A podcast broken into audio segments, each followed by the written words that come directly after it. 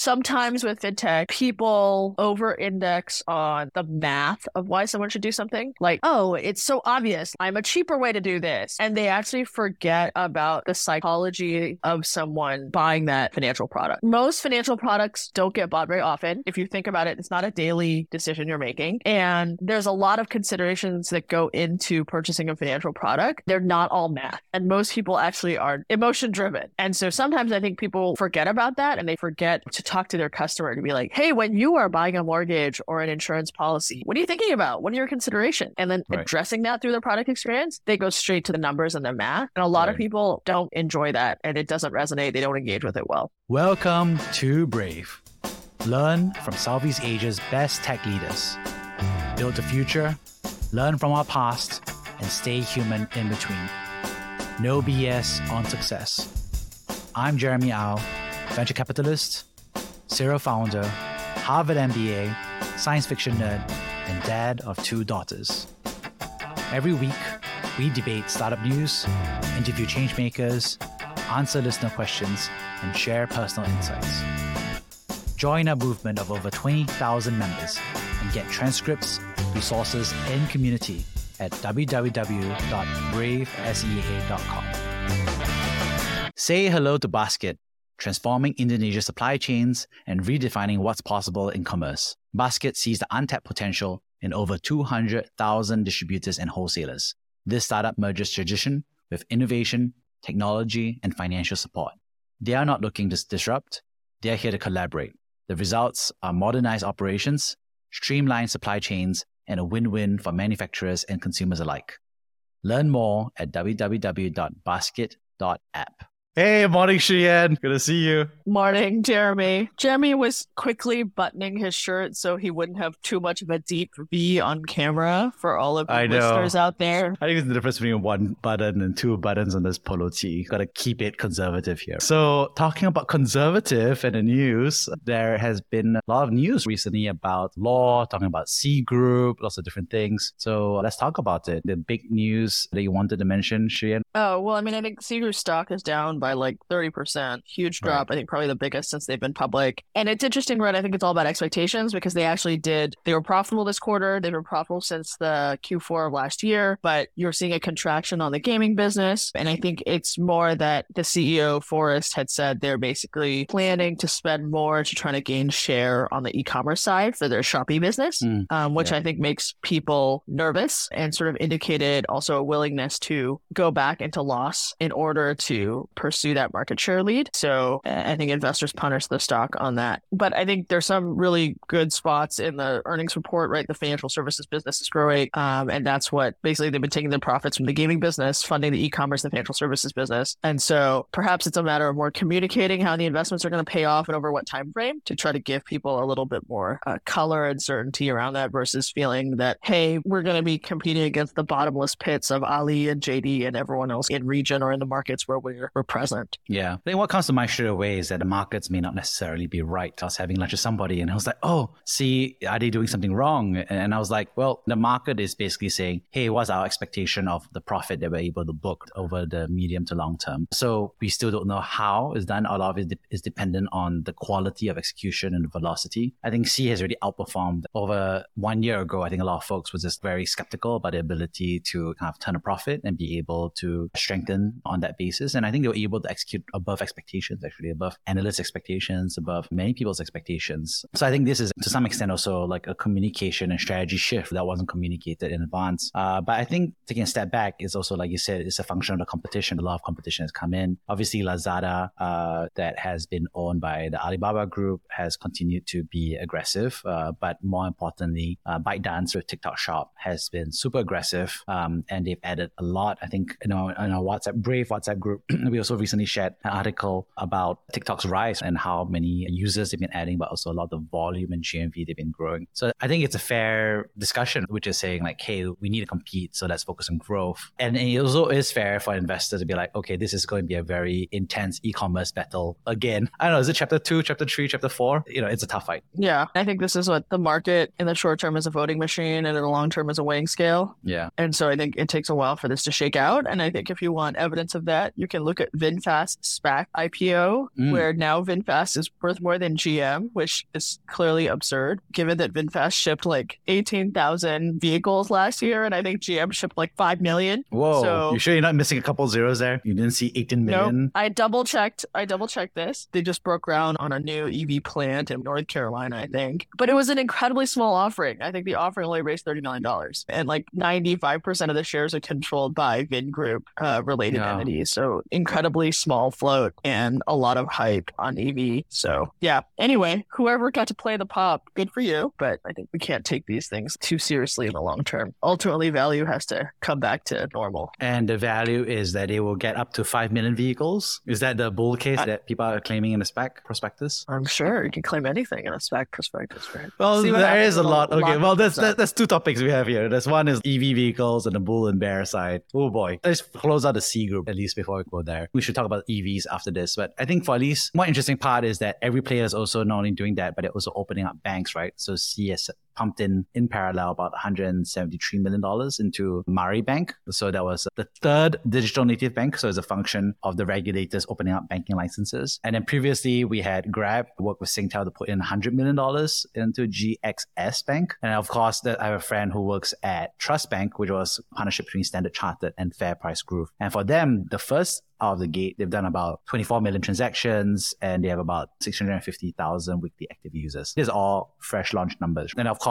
you take a step back even further, we see like this time has launched in the Philippines. Sea is also present through SeaBank and SeaBank is also available in Indonesia. All this comes from Tech in Asia. So thanks Tech in Asia for the article. But I thought it was just an interesting dynamic where I think we see there's an e-commerce side that's obviously getting very aggressive. And then also you see this, I don't know what to call it. it. It's a big bet, obviously, in terms of capital, but also in terms of management focus on banking. And it always makes me wonder what the actual end game is going to be. Because when you, you know, I think historically, obviously, banking licenses have been lucrative, right? A form of licensing that allows Printing for some money. number of players. So you kind of get to have some level of monopoly profit because the regulators want to work with a close group of banks. And I think we've seen that in the US where you don't see new banks being launched anymore, but you see all of them getting consolidated. And so that's how your economies of scale and economies of scope kick in really well at that scale. But I think it's an interesting dynamic where in Southeast Asia, there's a whole bunch of new banks being built. And so I'm just not sure personally how that's going to play out. What, what do you think, Shiyan? I mean, historically, I think in emerging markets, you have a huge underbanked segment. Right. So there are not that many banks, and they are pretty comfortable serving the upper tier of customers.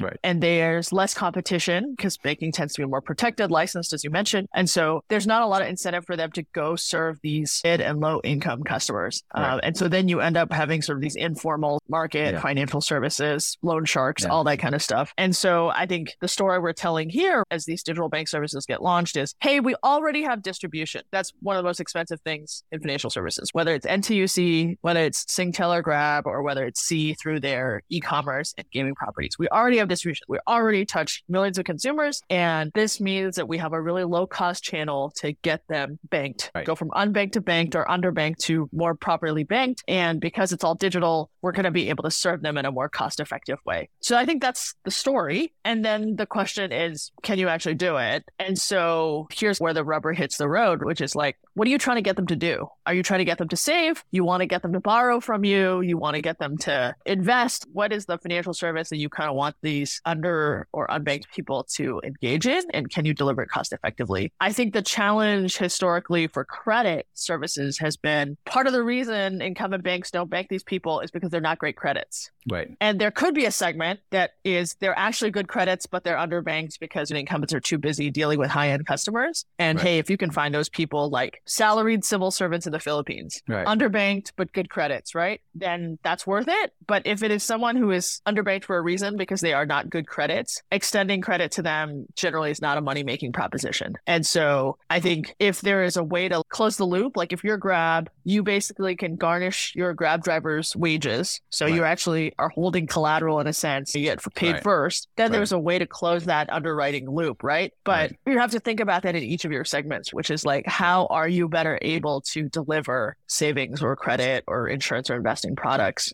to basically people who have really small dollar amount accounts. Yeah. Um, and then that's an interesting, I- think it's like, is an interesting problem, but it's not as easy as being like, hey, I have distribution. They're using my app anyway. Like, why don't I just do this thing? There's actually like you know, a lot more consideration. Yeah, I think that was very much how the initial reports of several years ago during the bull market, everybody was trying to build a bank, and very much I think press releases flagged up that story. Um, and I think where I'll add to that color is that I think first of all, incumbent banks are not slow either. I mean, they ha- also have the cash, the profitability, and so for them, they're very much looking at saying, "Hey, if you are educating these consumers and you're finding the best ones out of the lot, then we can push them over time into um, the services." Obviously, this is for banks that are more focused on innovating and competing as well. But at some level, they say Goliath wakes up, right? Then you have to watch out. I think the other thing also I think is that there's been thesis around building like new banks in se- several countries. But the truth of the matter is that another level is not every country is as permissive as Singapore in allowing licenses to be given out. And if you don't have that license, then effectively, if you're not regulated by a government and you're trying to work with regulators in parallel, now what happens is that the regulators can have conversations with the incumbents, and incumbents may very much say, hey, we recommend that either they are not granted a license or that they should actually have the exact amount, same amount of compliance as we normally have to do, which effectively kills the challenger because no challenger can ever deal with all of the requirements that incumbent banks already deal with. And so I think we've definitely seen the collapse of that fintech story, or at least a neobank story in several countries where regulators have a- ended up saying, no, we don't like what this is headed towards in the banking sector. Yeah, and I think neobanks were a huge category that got funded, but I think the report is only about 5% of them are profitable. Yeah.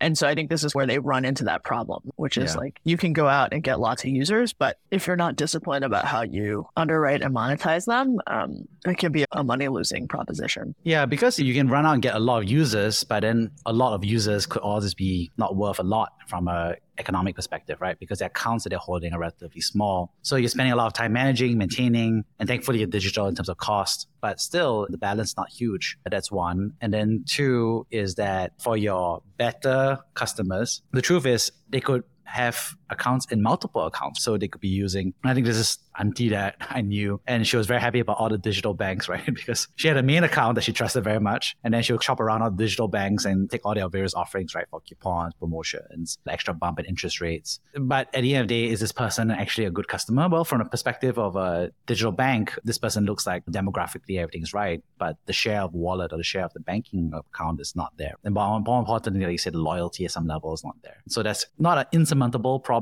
but I think that's the race between incumbents and challengers. Yeah, but I mean, I think loyalty. I mean, what is loyalty, right? Like, it's a bank; it has a job to do. So, you know, I think it's on the neobanks and incumbent banks to really improve the product experience Right. and make it like, hey, I can't imagine switching, even if like some places offering me slightly more interest or whatever, because it's just so easy to deal with my bank versus Right. anybody else. And I feel Yeah. like people don't spend enough time on like most banks' product experience is terrible. Right. Many banks won't give you statements beyond 12 months. Oh, yeah. And if you I want a statement, which I just want to download, honestly, they won't. And then you have to write into them and they will mail you paper statements Mhm. and they will charge you $30 per statement. Just how to make the money. That's the profitability It's- is right there. Outrageous. It is outrageous. It is outrageous. I mean, but the point is that you're a perfect customer. Which customer needs a statement from two years ago? That means time to make bank, baby. Oh, no, no, I'm closing that account. After Ah. this happened, I was like, that's it. I'm out. That's such as life, right? Yep. But I think also there's a strategic angle as well for these e-commerce players and so forth. So if you're Stanchart at FairPrice Group, building a bank. Feels like you're building a bank. But I think if you're Sea and you're building a bank or you're Grab, you're building a bank, that's slightly different because I think there's a strategic side of it. So what do you think is the synergy here? You I don't think, that Yeah. Stanchart and Inca and TC building a bank is not strategic? well, I think it's strategic. I mean, Stanchart is a bank, I guess. Yeah, exactly. So that's what I'm trying to say is like you're building a bank and now you're building one that's also consumer, much more consumer oriented. And obviously with FairPrice, if all your users are shopping in Singapore in NTUC FairPrice, and I was just there, I was trying to buy shoe polish, which apparently no longer exists in sh- supermarkets. Apparently they've been out of stock for three years. So shoe polish is a really bad SKU. Great. Fun fact, totally divergent. But back to it is that you have millions of people visiting FairPrice all the time, right? So I think it's a great go-to-market channel. Uh, and Stanchart obviously already has the banking expertise. So strategic, obviously, but I think it's slightly different in flavor from strategy from how Sea and Grab are thinking about it. Because first of all, they're not banks yet. So what do you think is that strategic synergy from your perspective? I mean, if I were Grab, I think the drivers are the easiest people to bank Right. because you own them and they're Right. income making and you have the best sort of view. I think the consumers are hard. It's like when Right. Grab pops up the thing, do you want ride insurance on your upcoming Grab ride? I'm like, no. What is this? In what world? What are you trying to tell me? I could get in a car accident when I get into this Grab, so I need to buy. That's not the right thing to tell me. No, I don't. Do you need us to listen to your phone during the entire car ride so they can protect you in case of a safety incident? Uh, yeah, right. It's just like, no, I don't want that. I think for Sea Group, it's interesting, right? This commerce thing, there's a very clear like e-com, escrow, payments, all that sort of stuff, especially if also you are banking the shop owners. I sell stuff on Shopee. I could get advances because I can predict what this shop is going to make. I already have a lot of transaction history on them. And then on the gaming side, I think digital goods, digital marketplaces, making it really easy for people to transact, having a wallet, things like that. I think they're pretty natural places to do some of these things. And then maybe over time, people trust you more and you can start to sell more Yeah. sophisticated services. But uh, I feel like for Grab and, and Sea Group, it's really to start with the people who are making money on their platform right. because that's where they're going to have the best underwriting data. And if you're making money, you're already oriented to see the platform as a place that is a reliable business partner versus a consumer is much more fickle. I think the cost of acquiring a consumer into becoming a financial services customer is just way higher. I think that what was interesting as well is that there's also a cost synergy. So if you're Sea and to some extent Grab, but you're already paying Visa, MasterCard, all these credit cards, whole bunch of tolls. So it's very much like if I have my own product, I'm going to be saving money on all of the tolls that are being charged. Yeah,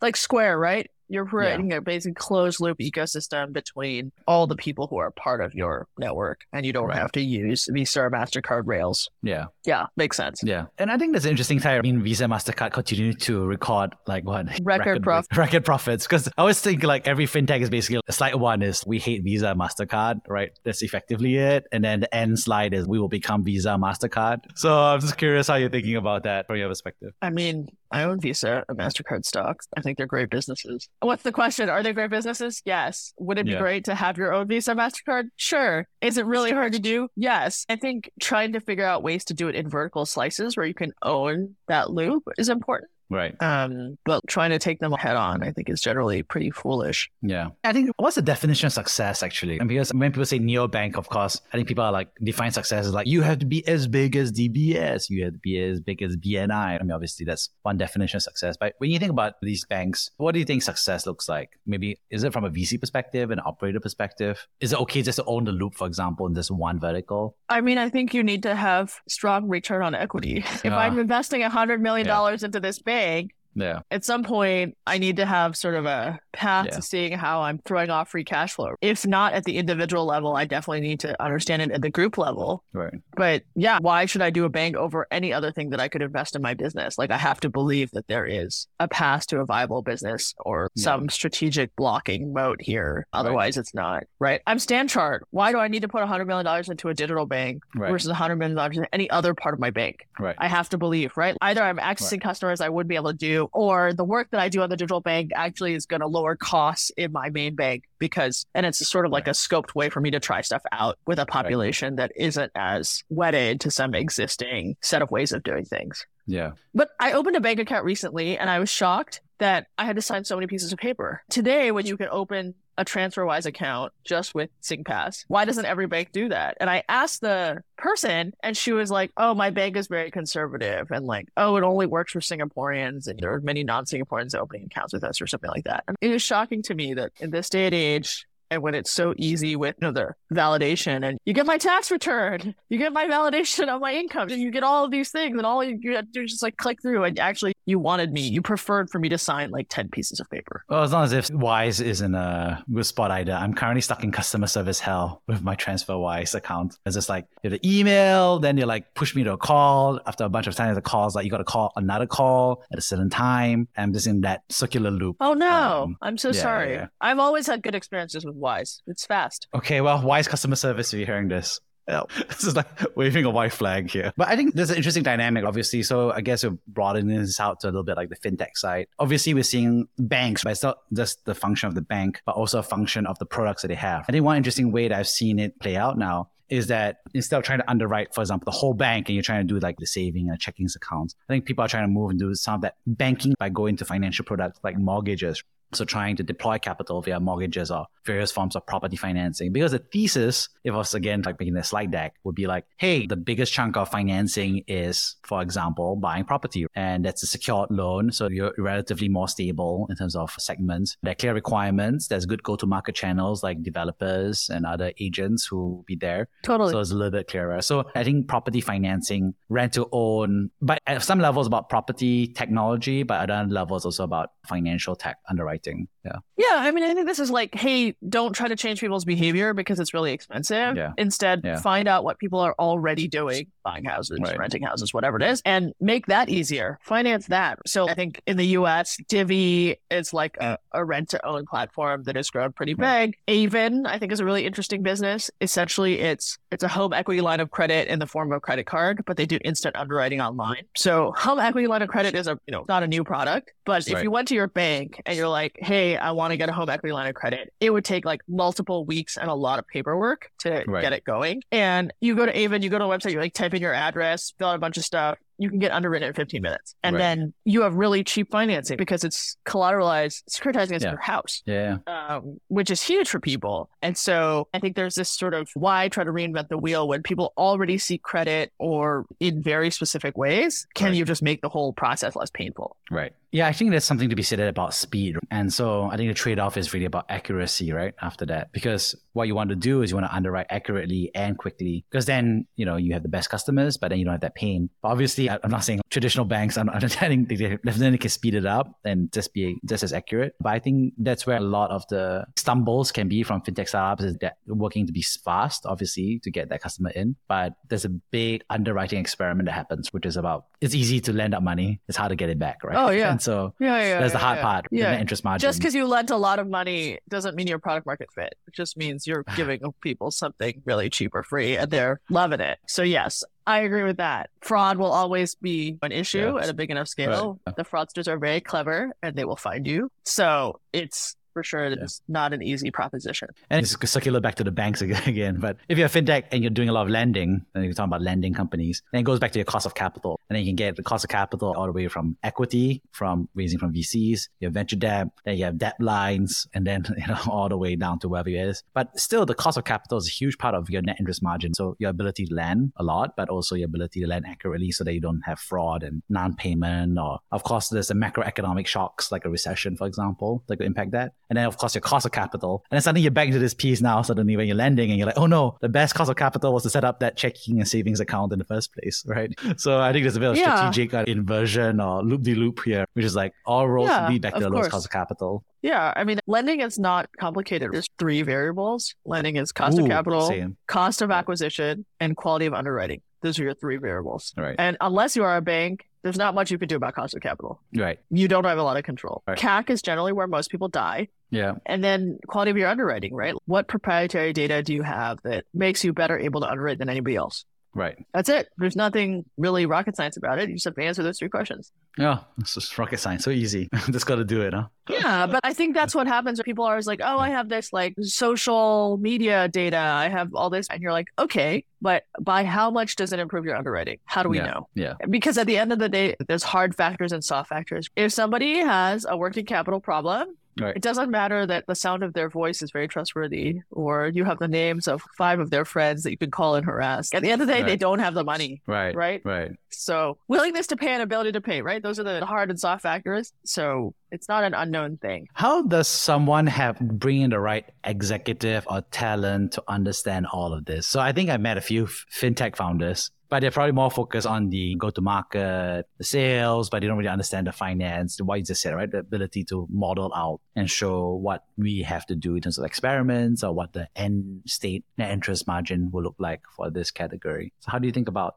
where to find them? Are they at a bank? Are they at another fintech company? Where are the There's lots of people with credit experience, but I would say I don't think you should start a fintech company that involves lending unless you've at least built a simple model to prove to yourself that it's possible. right? You could just be like, okay, here's my cost of capital. Make up a number, 10%, right? Here's what my average loan value is going to be. Here's what I think I can charge for it. Here's what my CAC is going to be. And here's what percent I think I'm going to have for NPLs, non performing loans. Mm-hmm. And you could build a very simple model. It does not take crazy math to do that. And you can just be like, does this make sense? Right. Um, and you can benchmark it against other fintechs. Yeah and be like, well, I'm probably not going to be industry leading on day one. It's going to take me time mm. to get up to that. So, how much capital is going to be required for me to get to that level? Yeah. I think at least you don't need to know for sure, but you need to have a theory of how you think it's going to go. Right. Any parting words of advice for all the fintech founders out there? I think I was just reading halfway. I didn't get finish finish it. Jeff Bussgang at Flybridge just wrote a thesis on fintech first, SaaS second. So it's like